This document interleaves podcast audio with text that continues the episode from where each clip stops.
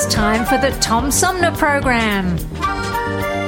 The Tom Sumner Program is a live variety show with music, comedy, and special guest interviews every Monday through Friday. The Tom Sumner Program. Old fashioned radio for a new generation.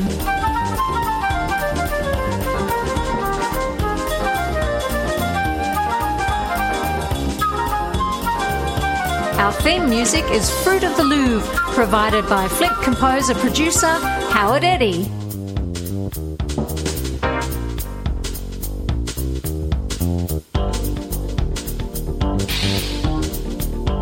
Stay tuned, because it's on now. Old fashioned radio for a new generation. The Tom Sumner Program. Hi, I'm U.S. Senator Debbie Stabenow, and I'm listening to the Tom Sumner Show. Hey, good morning, everybody. Welcome to the show. I'm Tom Sumner. We got a good one in store today. We're going to be kind of all over the map coming up in the third half of our three hour tour. We're going to talk a little bit about how churches aren't immune to the so called great resignation with um, a, a uh, pastor turned author who uh, spent 40 years as a Presbyterian pastor. He now has a book out about his life, his experiences, called Chasing After Wind A Pastor's Life by Douglas Brouwer. I almost forgot how to pronounce his last name, and he taught me how and everything. Anyway, he'll be joining us during the third half of our three hour tour. In the middle hour, we're going to talk about guns and uh, gun regulations uh, and uh, New Jersey Governor Phil Murphy's fight against high caliber guns and what um, the founder of Invest USA, CEO Michael Letts, has to say about the best way to keep police safe and to keep the public safe. We're going to talk about that during the second hour.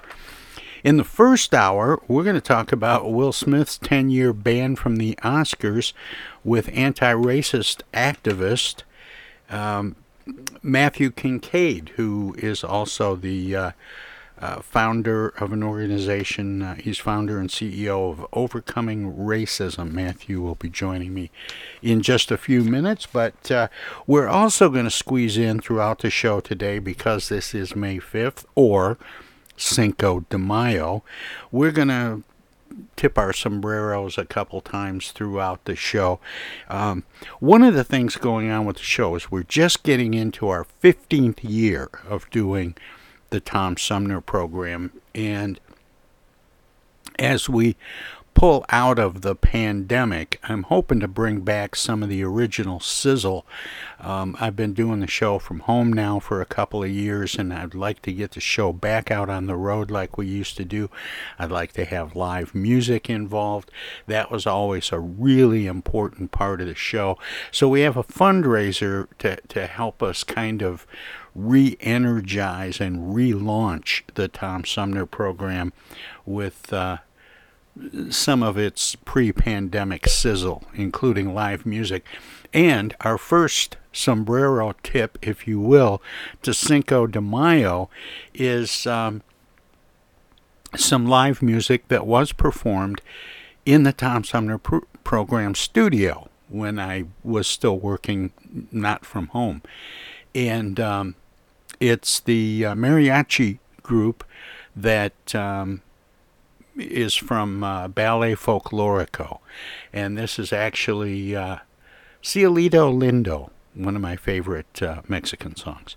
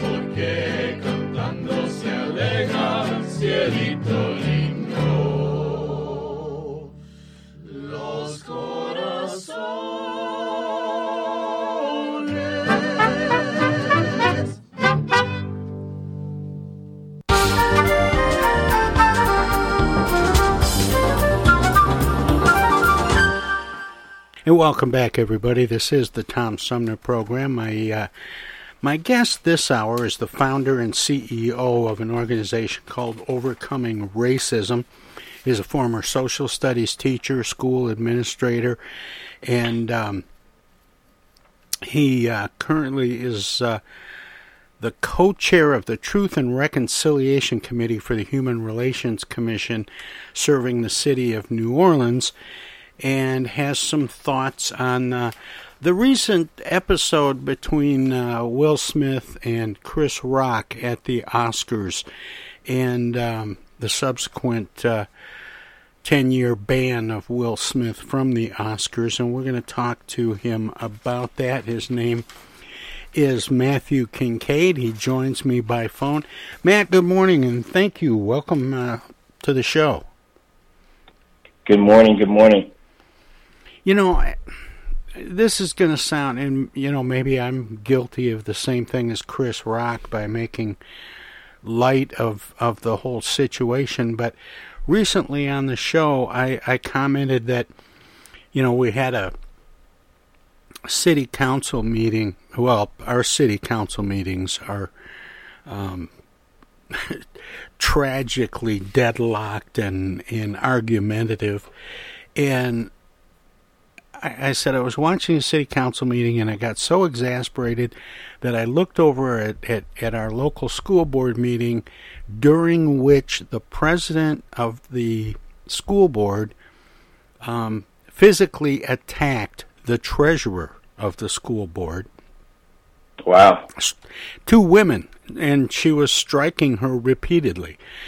And, oh my goodness! And then, uh, you know, I I turned on the Senate confirmation hearings just in time uh, to hear uh, Ted Cruz call babies racist, and I thought, you know, I have just had enough. I think right. so. I think I'm going to kick back and, and relax and watch the Oscars. well, you were in for quite the surprise. Well, and that was my point. Where can we turn anymore to find people yeah. not behaving badly? You know, that's a really great question. And, you know, I think it's unfortunate that both in our political discourse, um, you know, in the way that we engage with one another, whether it be on social media or in person, it seems like the level of hostility that has kind of just entered our conversation engagement with one another has increased. And I think, you know, the story that you told about this progression of um, tuning into things that you would think would be these kind of mundane or, in a lot of ways, I mean, especially when you think about the Supreme Court confirmation hearings, sacred types of um, engagements, and to see the ways in which you know folks are kind of going out for one another is it's sad, and I think that it just speaks to well and i and um, i and i wanted to start our conversation with that rundown of events because i don't want to start right out of the right out of the chute throwing will smith or chris rock under the bus. Do you know what i mean? Right. Well i think that oftentimes what is missing in these conversations is that i feel like we as i mean maybe this is just been true for a very long time, but it feels like perhaps with the onset of social media and, and the way that, you know, the pandemic has distanced us from a lot of the person to person social interaction for some time, it feels like in the last few years, you know, we've become much more reactionary as a group of people. Um, something happens, uh, or something is intentionally done to cause some sort of a reaction, and you know whether it's posted online or we watch it live, like what happened at the Oscars, um, everyone responds in this reactionary way to whatever that stimulus is. And I think as a result of that, when things happen like what happened, you know, at the Oscars between Will Smith and Chris Rock, we just find ourselves on our heels reacting to what happened versus as well hopefully we're having right now, you know, this proactive conversation about, you know, having this more proactive conversation about how we can just be kinder to one another and how we can solve conflict um, without talking people down or certainly without you know physical violence.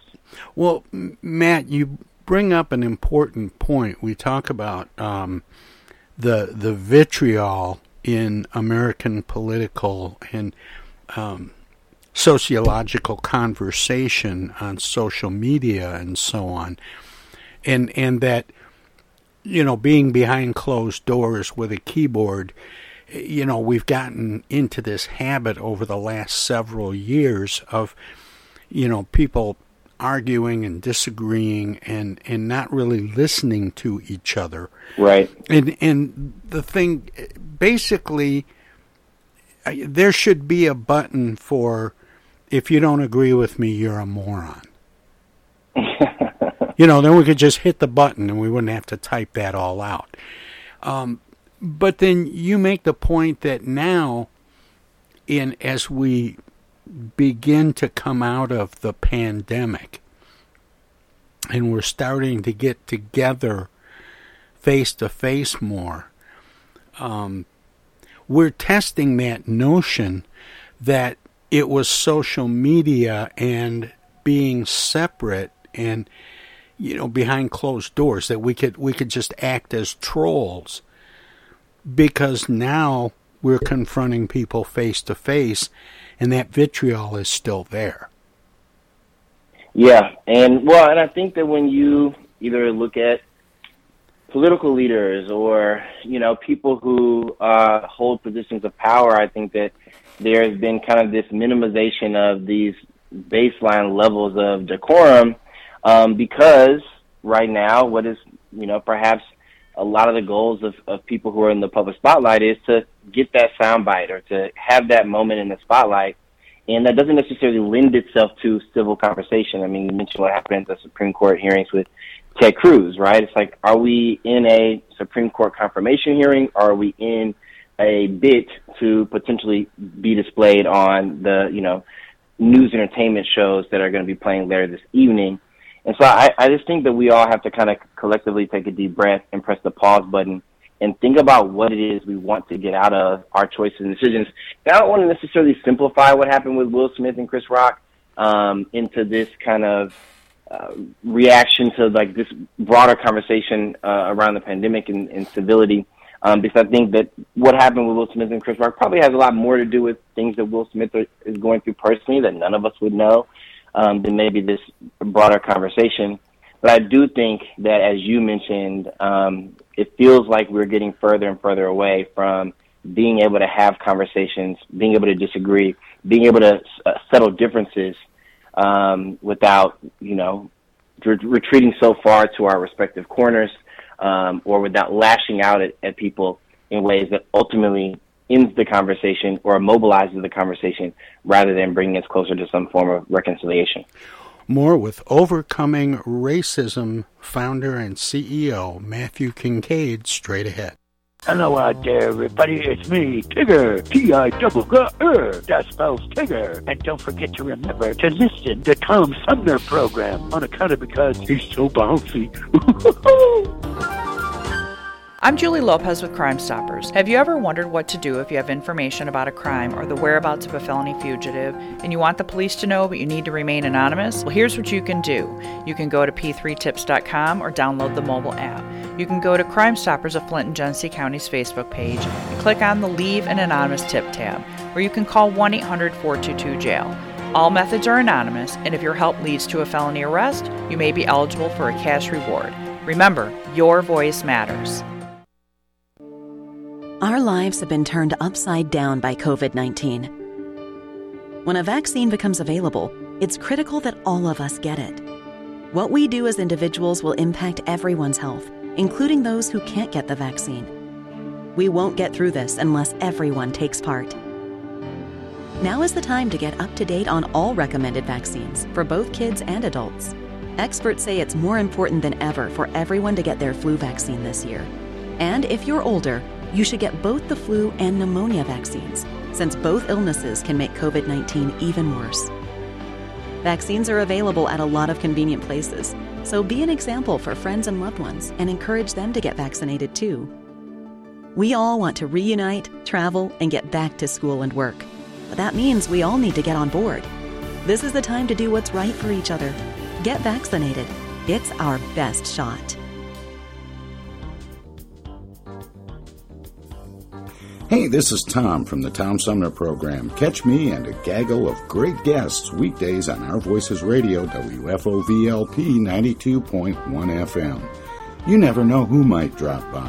Joe By from the Blue Hawaiian. Dan Sterling. Congressman Dan Kildee. Alexander Zonjic. Actor, comedian Joe Napodi. Woodrow Stanley. U.S. Senator Debbie Stabenow. State Senator Jim Ananich. Comedian Brian McCree. The unknown comic. Mark Farner. And Tom, I want you to know Tom's my friend. You, you've always got great questions, and you know the material, and you, and you care about it, and it's uh, it's that's impressive. Nice to be with you, Tom. And I admire you for reading all of that. I haven't read the whole thing. I've got willing to admit that. hey, Tom, this is my favorite interview always. You you it's like having coffee at the kitchen table with you. Tune in Monday through Friday from 9 to 12 right here on 92.1 of a kind and check out our website at tomsumnerprogram.com. Discoveries. They happen when we least expect them in places we thought we knew. And discoveries have a way of teaching us a little more about ourselves along the way. Welcome to Flint and Genesee County, where up north meets down south. Home to Michigan's largest county park system and a vibrant culture. A place filled with discoveries we've yet to make. Throughout acres of beautiful lakes, wetlands, and woods, and in the diverse city beyond. Where the uplifting melodies of gospel choirs fill the air, where the work of renowned artists color the galleries and museums, where the fresh fruits and vegetables at the downtown farmers market awaken our senses and where the cultural center and planetarium broaden our view of the world. Let's spend a few days enjoying the wonders of Flint and Genesee County, where the joy of discovery is pure Michigan. Your trip begins at Michigan.org. Babies come with lots of decisions cloth or disposable, crib or bassinet. So when it comes to protection, go with the safest, most effective choice vaccination. Get all the recommended vaccines for your baby by age two to protect your child against 14 serious childhood diseases. For more reasons to vaccinate, talk to your child's doctor. Go to cdc.gov slash vaccines or call 800 CDC Info. A message from the Centers for Disease Control and Prevention. This is Congressman Dan Kildee, and you're listening to the Tom Sumner Program. More with Overcoming Racism founder and CEO Matthew Kincaid straight ahead. What do you think about what do you think the Academy should have done? Um, and and this is really a two part question. First, when the event happened, what action should they have taken immediately? And later on with a chance to deliberate was a 10 year ban appropriate? You know, I think this is a really tough question um, because, you know, I'm not necessarily directly in the entertainment industry. All I have to look off of in terms of the ban section of your question is the precedent. and I think that if we look at the precedent of who has been banned from the Oscars in the past, um, you're looking at a, a pretty short list of people who've done some pretty horrible things over a very long period of times. You know, your Harvey Weinstein's and Bill Cosby's and, um, you know, folks of, of that nature. And so I think when you compare what happened with Will Smith to those individuals for whom, you know, people have been aware of kind of what those individuals have been engaged in for a long period of time, um, it feels like this ban is a little bit heavy-handed.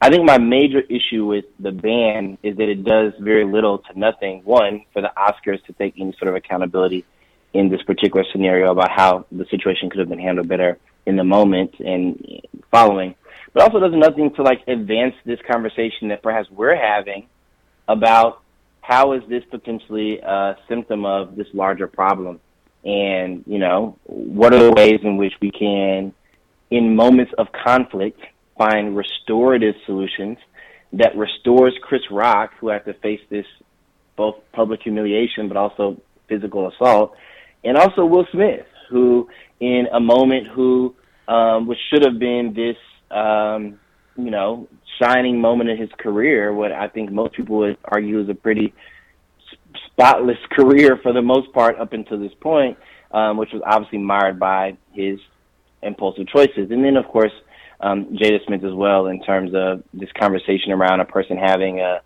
ailment or um, you know a condition like alopecia and um, the sensitivities that perhaps should be placed around this. So um, I, I, I wish the, the the Oscars would have taken more responsibility to um, bringing people together in this conversation than um, just this punishment, because ultimately, like you know, punishment uh, isn't so much a consequence in that it doesn't change behavior. Punishment is just punishment. It's a reaction to what happened.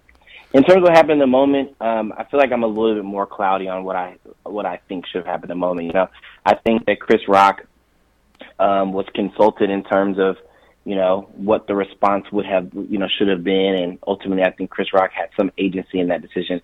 I think if there's one person who should have had the most power over the fallout or the aftermath, it should have been the person who was most directly harmed, which seemed to be Chris Rock in that moment. And it seemed like Chris Rock was fine with Will Smith staying there. So who am I to suggest that something else should have well, happened? Chris Rock seemed to be, um, it, it, just in my humble opinion, Matt, the adult in the room.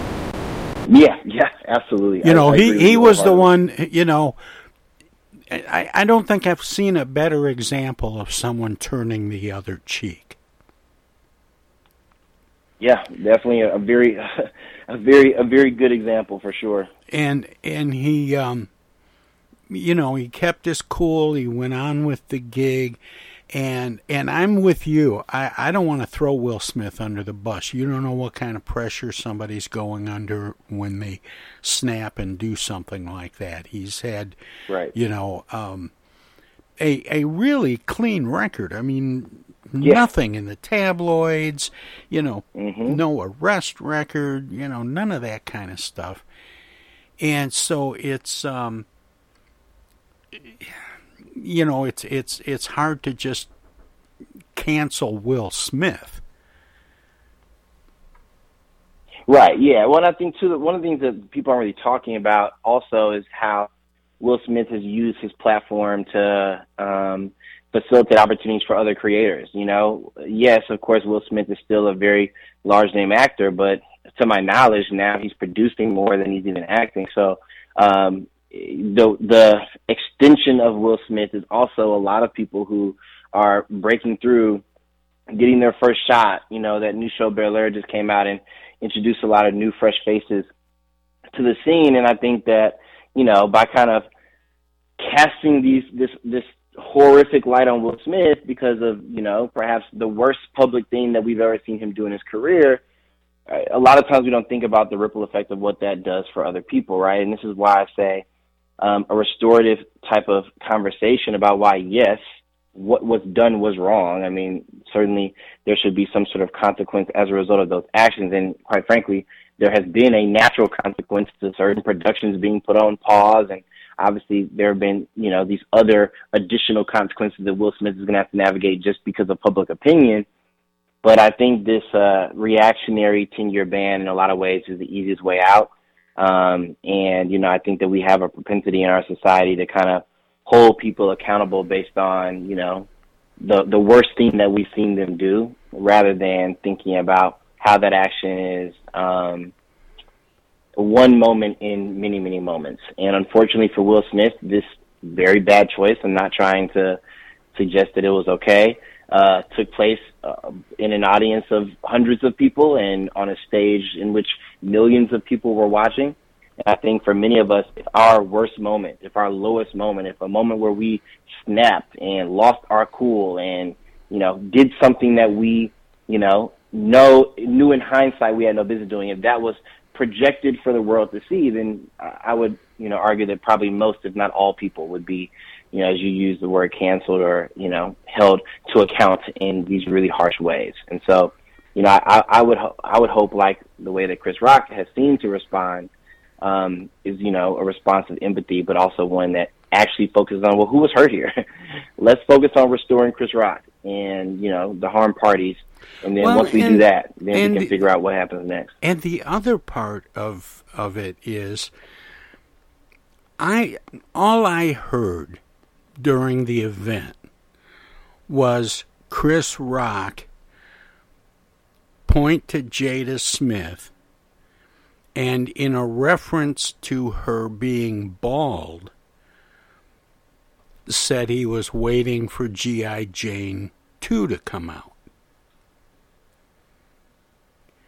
which wasn't really dissing her about her disease. I mean, it was almost as if he was looking at her baldness as a choice and having a little fun with that choice because of this old film representation of who was it, Demi Moore, maybe who played I believe so. Yeah, played the role bald headed, and you know it it wasn't as intended to be as um, as cruel as it was taken.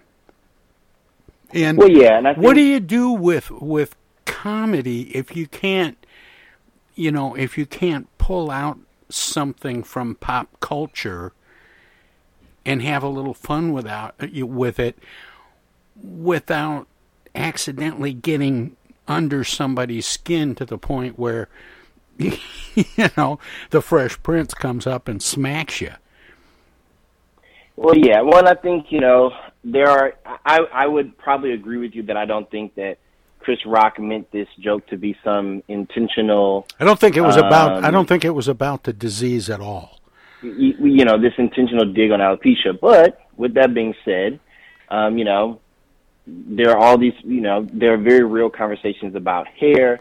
How significant hair is in the black community, especially amongst black women. I mean, Chris Rock himself produced a film about um, you know how black women oftentimes have to uh, produce and narrated this film where about how black women face these additional pressures in terms of what's going on with their hair. So you know, I I, I want to hold these two things to be true, and I think that that's one of the things that perhaps is harder for us now than it has been in the past. That more than one thing can be true.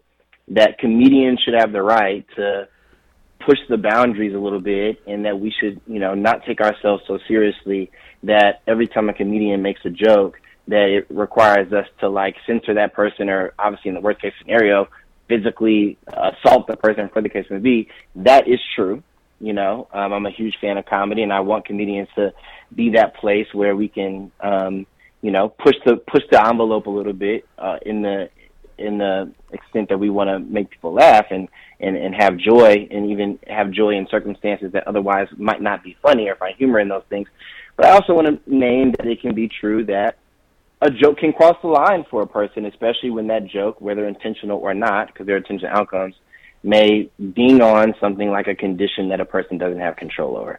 So I don't know what the line is. What I do know is that, and I think Will Smith would probably agree, is that his response to the joke was inappropriate and it was an overreaction. And that there were perhaps better ways to hold uh you know Chris Rock accountable for perhaps that joke crossing the line in in in, in this sphere or to educate about alopecia or whatever the case may be um while also acknowledging that it was a joke. It didn't seem to be mean spirited these two things can be true at the same time Yeah, that's that's the thing that makes it um, so difficult to navigate because you want comedians to go out there to, to climb out on the on the ledge, you know, to, to get out on a limb.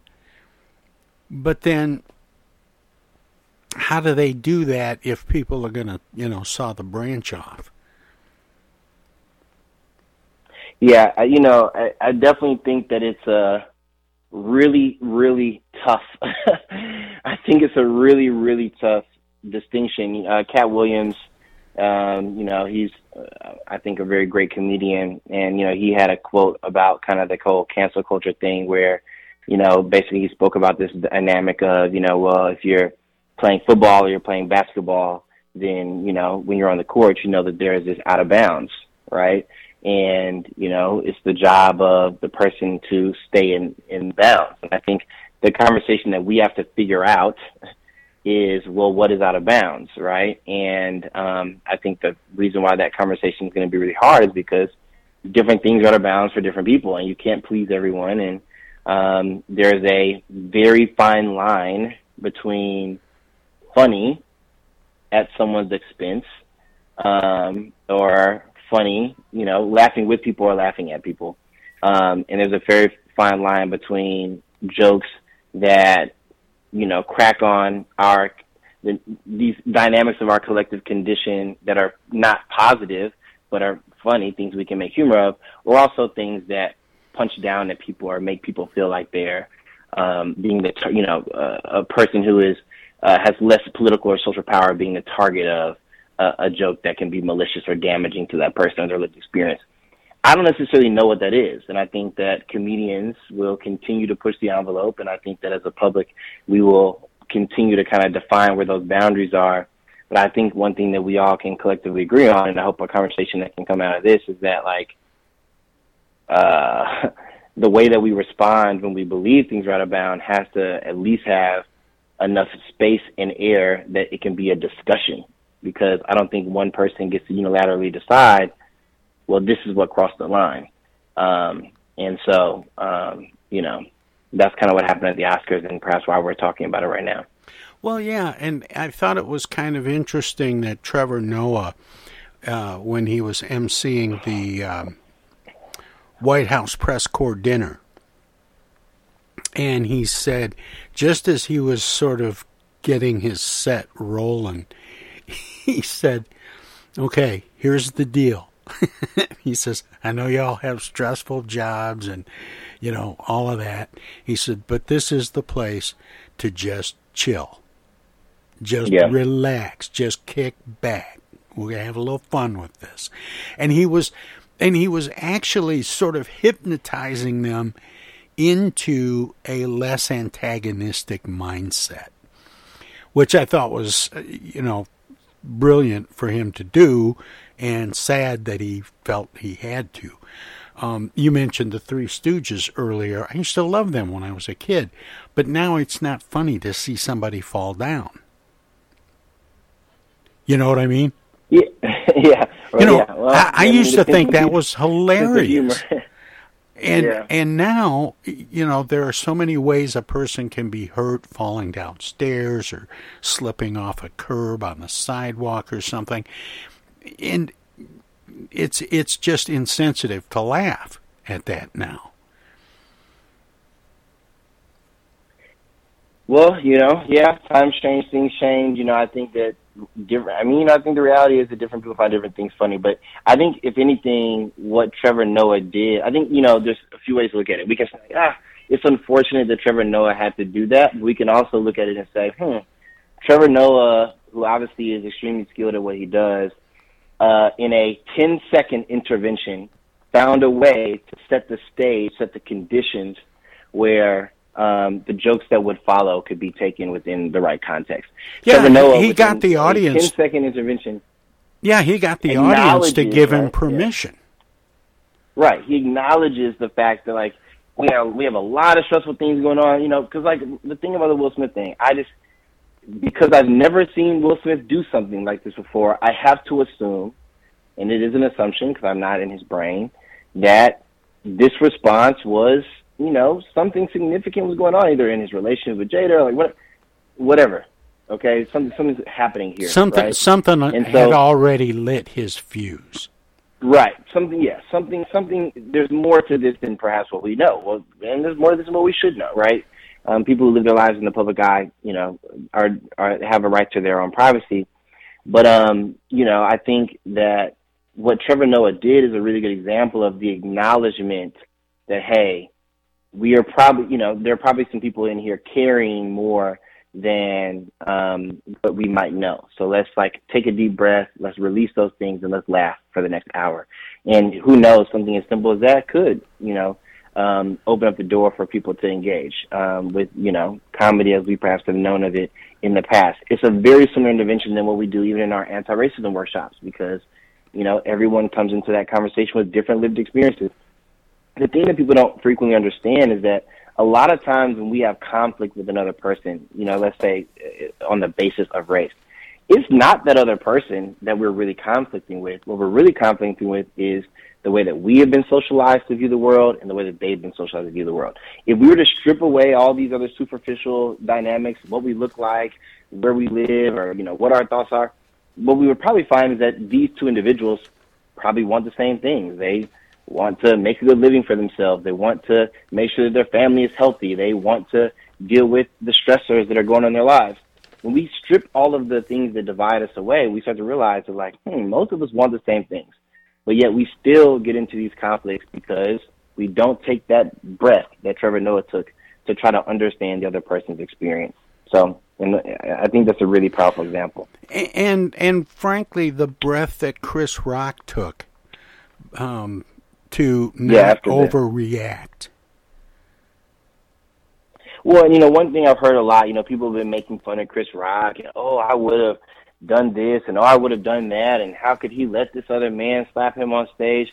You know, one thing I do want to kind of speak about is this notion of what we consider to be strong, or what we consider to be like a masculine response to what happened. Because you know, a lot of um, you know talking heads, pundits, comedians, the list goes on, you know, came out as if what Chris Rock did in response was a symptom of weakness. That if Chris Rock were stronger or bigger or whatever the case may be, then he would have defended himself.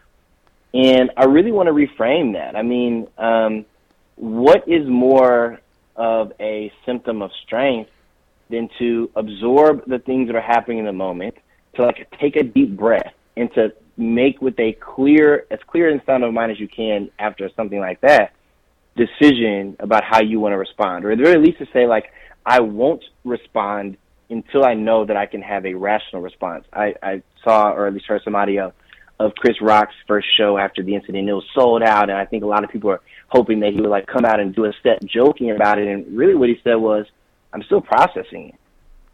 And how many arguments would each of us have avoided, whether it be in person or social media? How many poor decisions um, would we have avoided if we just took the time to process? Yeah, so I just want to say that I think that was a strength what Chris Rock did. I, I think you're right about that. Hey, that reminds me, and we just have just just a, a few minutes left, Matthew, and I'm really enjoying our conversation. But I want to give you a chance Likewise. to tell people. Um, I mentioned in the introduction that you're the founder and CEO of a group called Overcoming Racism.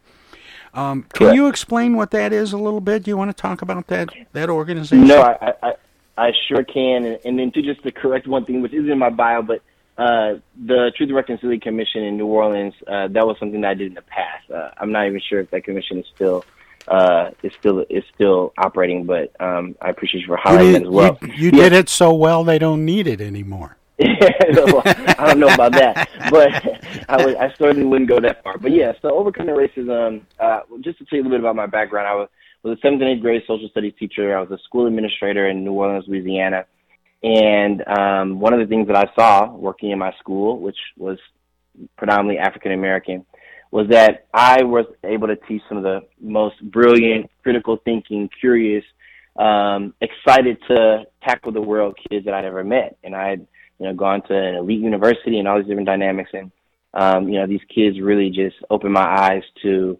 um, disparities that I knew already existed, but they were right there in the front of my face of these students who face, in a lot of ways, insurmountable obstacles outside of school. And then with very good intentions on behalf of their educators, face many obstacles inside of school as well. So uh, I founded the organization Overcoming Racism to teach and educate about ways in which race impacts um, students' experiences in schools. And then that work has grown to now working with healthcare organizations on health disparities, corporations, um, nonprofits, the list goes on.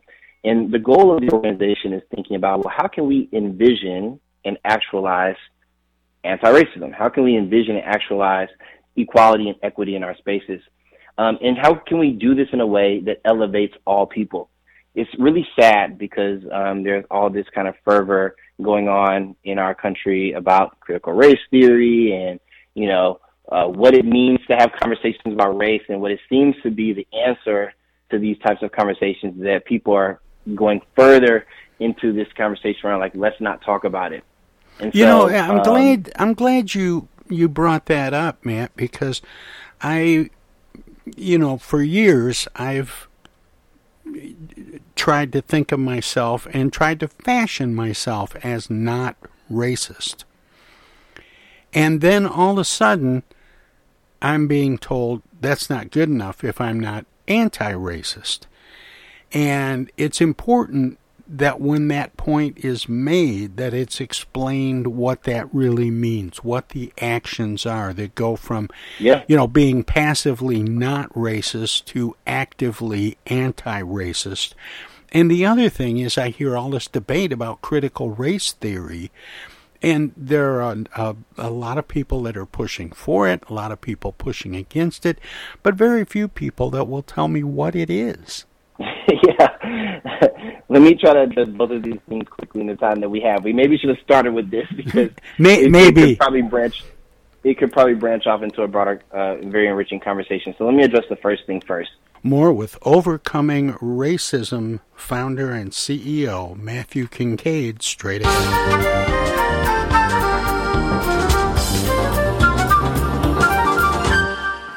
Tom Sumner Program.com. The Tom Sumner Program.com. From the Tom Sumner Show.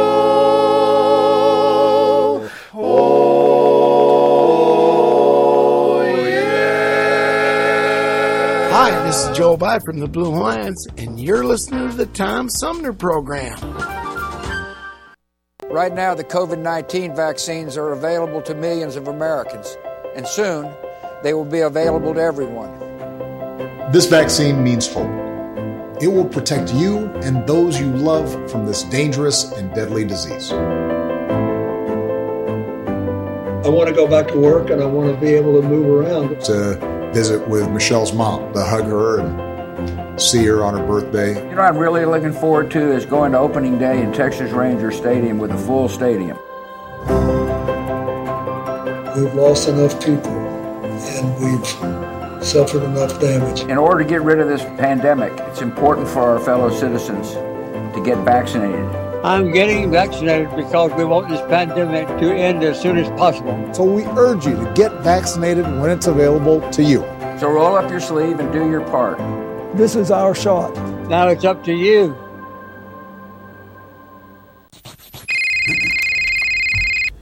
Yo, speaking. Oh, dear. Honey, our car warranty is expiring again. So soon? It just expired last week. You don't even own a car! Not now, Dana. Your father's on the phone. Hey! Mom and Dad, you're being scammed. It's a robocall. Scammers are using new technology and clever tactics to make more and more calls that look legitimate but are hard to trace. They can make it look like they're calling from any number, even from numbers of people you know. My robocall crackdown team is working with state and federal partners to stop the robocalls for good, but I need your guys' help. Don't trust your caller ID. Verify you're really talking to the person whose number appears when your phone rings. If you accidentally answer a robocall, hang up right away. Engaging in conversation will only lead to more calls. Use a call blocking app on your cell phone that stops robocalls before they interrupt your day. And if you do get a robocall, file a complaint with my office online at mi.gov slash robocalls. And mom, dad, please do not give your information out to these scammers over the phone. They're just trying to trick you. Well, at least they call. No, I get it, you're busy. But you know, Janine's daughter is a doctor. She calls every week. A doctor. I'm Michigan Attorney General Dana Nessel. Visit mi.gov slash agcomplaints for your connection to consumer protection. It's 2022, and this year the Tom Sumner program begins its 15th year. It would not be here without support through the years from individuals and organizations like these. Seth David Radwell, East Village Magazine, Flint Institute of Music, Hello, I'm Maestro Ricky Di Flint Community Schools, MTA Flint, Flint Comics and Entertainment, Hamady Complete Food Center, the Flint River Watershed Coalition, W.H. Wisecarver, the Genesee County Road Commission, Sloan Museum Auto Fair, Thomas Appliance, the Genesee Health Plan, Swiftlet Technology, Mott Community College, it's Pure Michigan. Friends on Facebook have also helped by contributing to the show's online fundraisers two or three times a year. If you would like to help the Tom Sumner program continue to thrive by becoming a sponsor, send an email of interest to tom at tomsumnerprogram.com. Add your name to the list of supporters, past, present, and future. Technical assistance for the Tom Sumner program is provided by Swiftlet Technology, engineering and IT services at swiftlet.technology.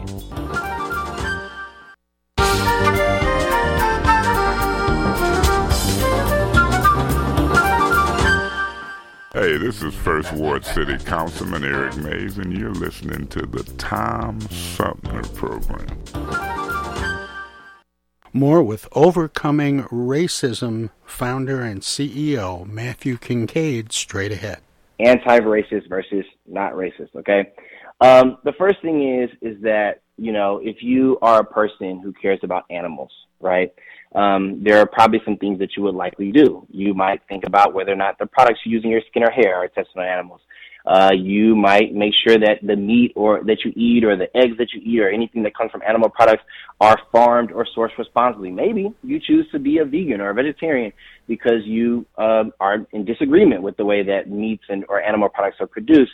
If you're a person who cares about the environment, you will likely think about your environmental footprint. You will maybe drive a fuel efficient car or an electric car. Maybe you don't drive a car. Maybe you carpool to work, or maybe you take public transportation to reduce your individual um, footprint. You will probably recycle, you know, your things. When we have interest, when we care about something, we take action to affirm the fact that we care about it, and we take action to ensure that either the groups of people or the environmental conditions or whatever the case may be, that these things are respected and that we make sure that that that you know we're doing our part to to to you know um, either reduce our environmental footprint or to ensure that animals are treated properly or whatever the case case may be. Well, it's the same thing when you talk about sexism or racism or classism. Um, the question is like, well, what actions do we take that are informed by the fact that we don't want racism to exist, right? So you might educate yourself about racism. You might watch, you know, a film or a documentary or read a book. You might think about what the stance is of the political um, uh, candidate that you vote for. Think about these issues, right? You will take steps and actions to ensure that the impact of racism is minimized. And this isn't to like demean people who are, you know, have been working really hard to be not racist. I actually think that many people who are actually and genuinely identifying themselves as quote unquote not racist are probably taking anti-racist actions. I think it's really about just redefining the term. It's almost like if I were to walk into a store, you know, and stores tell me, well, I'm not going to discriminate against you. Well, that's great. Like, I don't want you to discriminate. But in a lot of ways, it's kind of like the bare minimum that I can expect from you is to like not mistreat me. Instead, right, I want to know like how will you make sure that I'm also comfortable in your store, that, you know, I'm going to have the same experience as another patron when I come into the space, or if I'm going to a job interview, or if I'm, you know, um, up, you know, if I'm applying for a promotion or whatever the case may be. And so that's really what that conversation is about is that, you know, we should align our commitment of race. I think we should all agree that racism is bad and we should align our commitment against racism with action. And that's all it means to be anti-racist. Now, in terms of critical race theory, let me define it very quickly.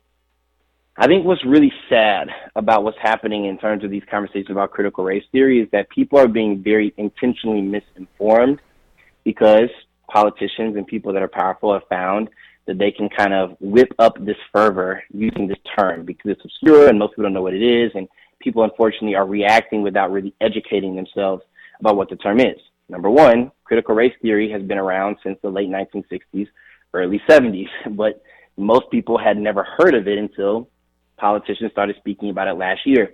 If critical race theory was this really scary thing that we should all be concerned about, well, it's been in existence for over 50 years. So, um, you know, if if it's been existing and you've been living and and you have had no concerns about this this this legal scholarship, then there probably is no reason for you to have concerns about it now.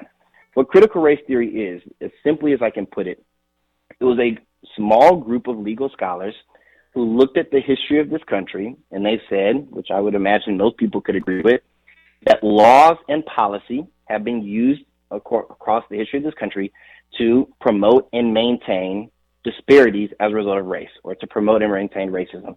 We've, of course, seen a lot of activism to overturn those laws over time. And their argument was well, if law has been used to maintain racism, how could we use the law as a tool to dismantle racism? All the study of critical race theory is, is an obscure group of legal scholars studying the law to use the law as a vehicle to undo racism. That is it. This notion that critical race theory is being taught in K 12 schools is a myth. Um, and while because of critical race theory means what I just said it is, I think it's a positive thing. But unless your kindergartner is uh, is taking advanced law school courses, then critical race theory is likely not being taught in their school setting. Unfortunately, what's happening is that this term critical race theory and the misinformation about what it is is being used to um, make it really hard for teachers, principals, school districts to talk about race to kids, um, which I believe is necessary for young people of all races to grow up and to contribute to the diverse tapestry of our country. We don't undo racism by pretending like it doesn't exist, and we know the history of this country, but we can undo it by naming and acknowledging what has got us to this point and the mistakes that have been made in the past and learning from those such that the next generation does not repeat them. And so um, there have been conversations happening in schools about teaching students to understand each other better based on our differences and to um, understand what it means to exist in a diverse world. Unfortunately, those conversations are being halted because of this fictionalized version of what critical race theory is and isn't. Well, Matthew, I feel much more informed after talking with you, and I appreciate you sharing your thoughts and your expertise with me and the listeners this morning. Um, and and sadly, we're out of time because I, I really am enjoying this conversation, and I hope we get a chance to do it again. Um, but in the meantime, I always give guests an opportunity to let listeners know where they can find out more about you and your work, past, present, and future. Do you have a website you'd yeah, like thank, to share? Sure. Uh, overcomingracism.com or Instagram at overcomingracism. I just wanted to thank you so much for your time. And I think that even this conversation is just a really great example that if we sit down and talk out the issues and share our perspectives, you know, um, we can, we can do this. Probably be uh, we can do it, and we'll be a lot closer than we are uh, far apart. So, thank you for the opportunity, and I, I really hope you and your listeners have a, a great week. All right. And uh, Matthew, keep up the good work. All right. Thank, Thank you so much. Bye. Again, Matthew Kincaid. He is the founder and CEO of Overcoming Racism. And we'll have more of the Tom Sumner program.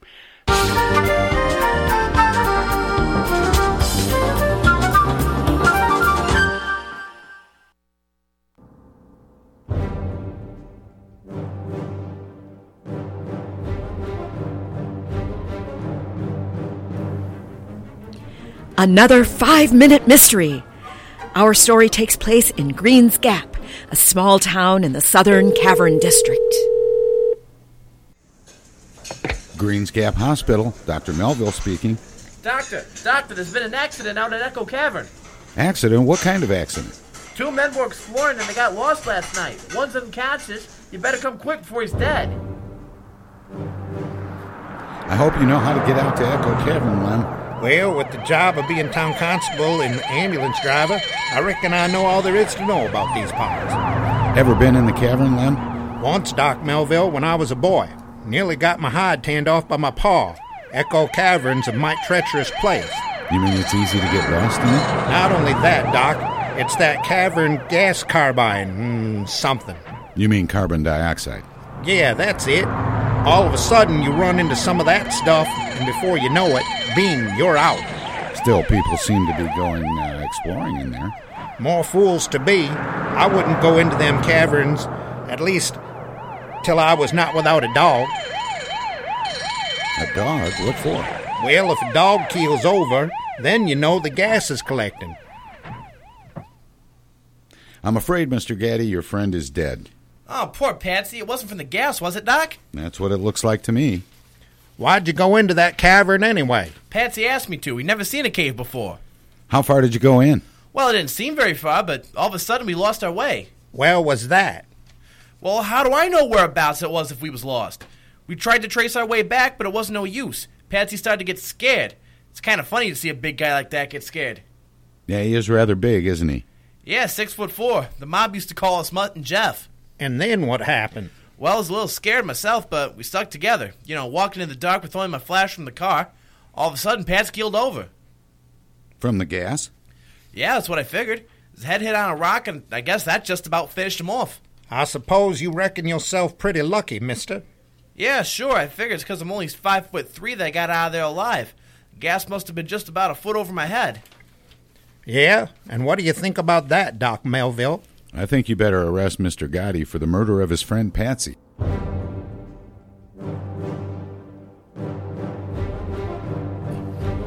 What was the flaw in Gaddy's story? Do you know it? In a moment, we'll hear from Lem and Dr. Melville.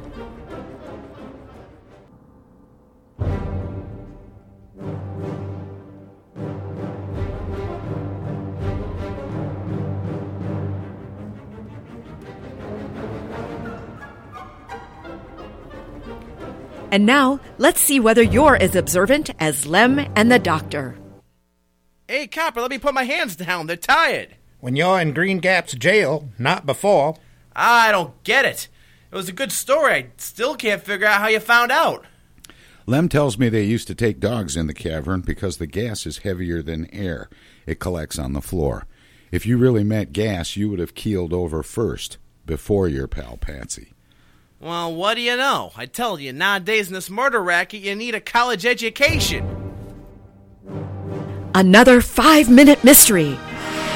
This five minute mystery featured the voices of Rhonda Groves Young, Randy Zimmerman, Sean Cantwell, and yours truly, Tom Sumner. Stay tuned to the Tom Sumner program for future mini mysteries.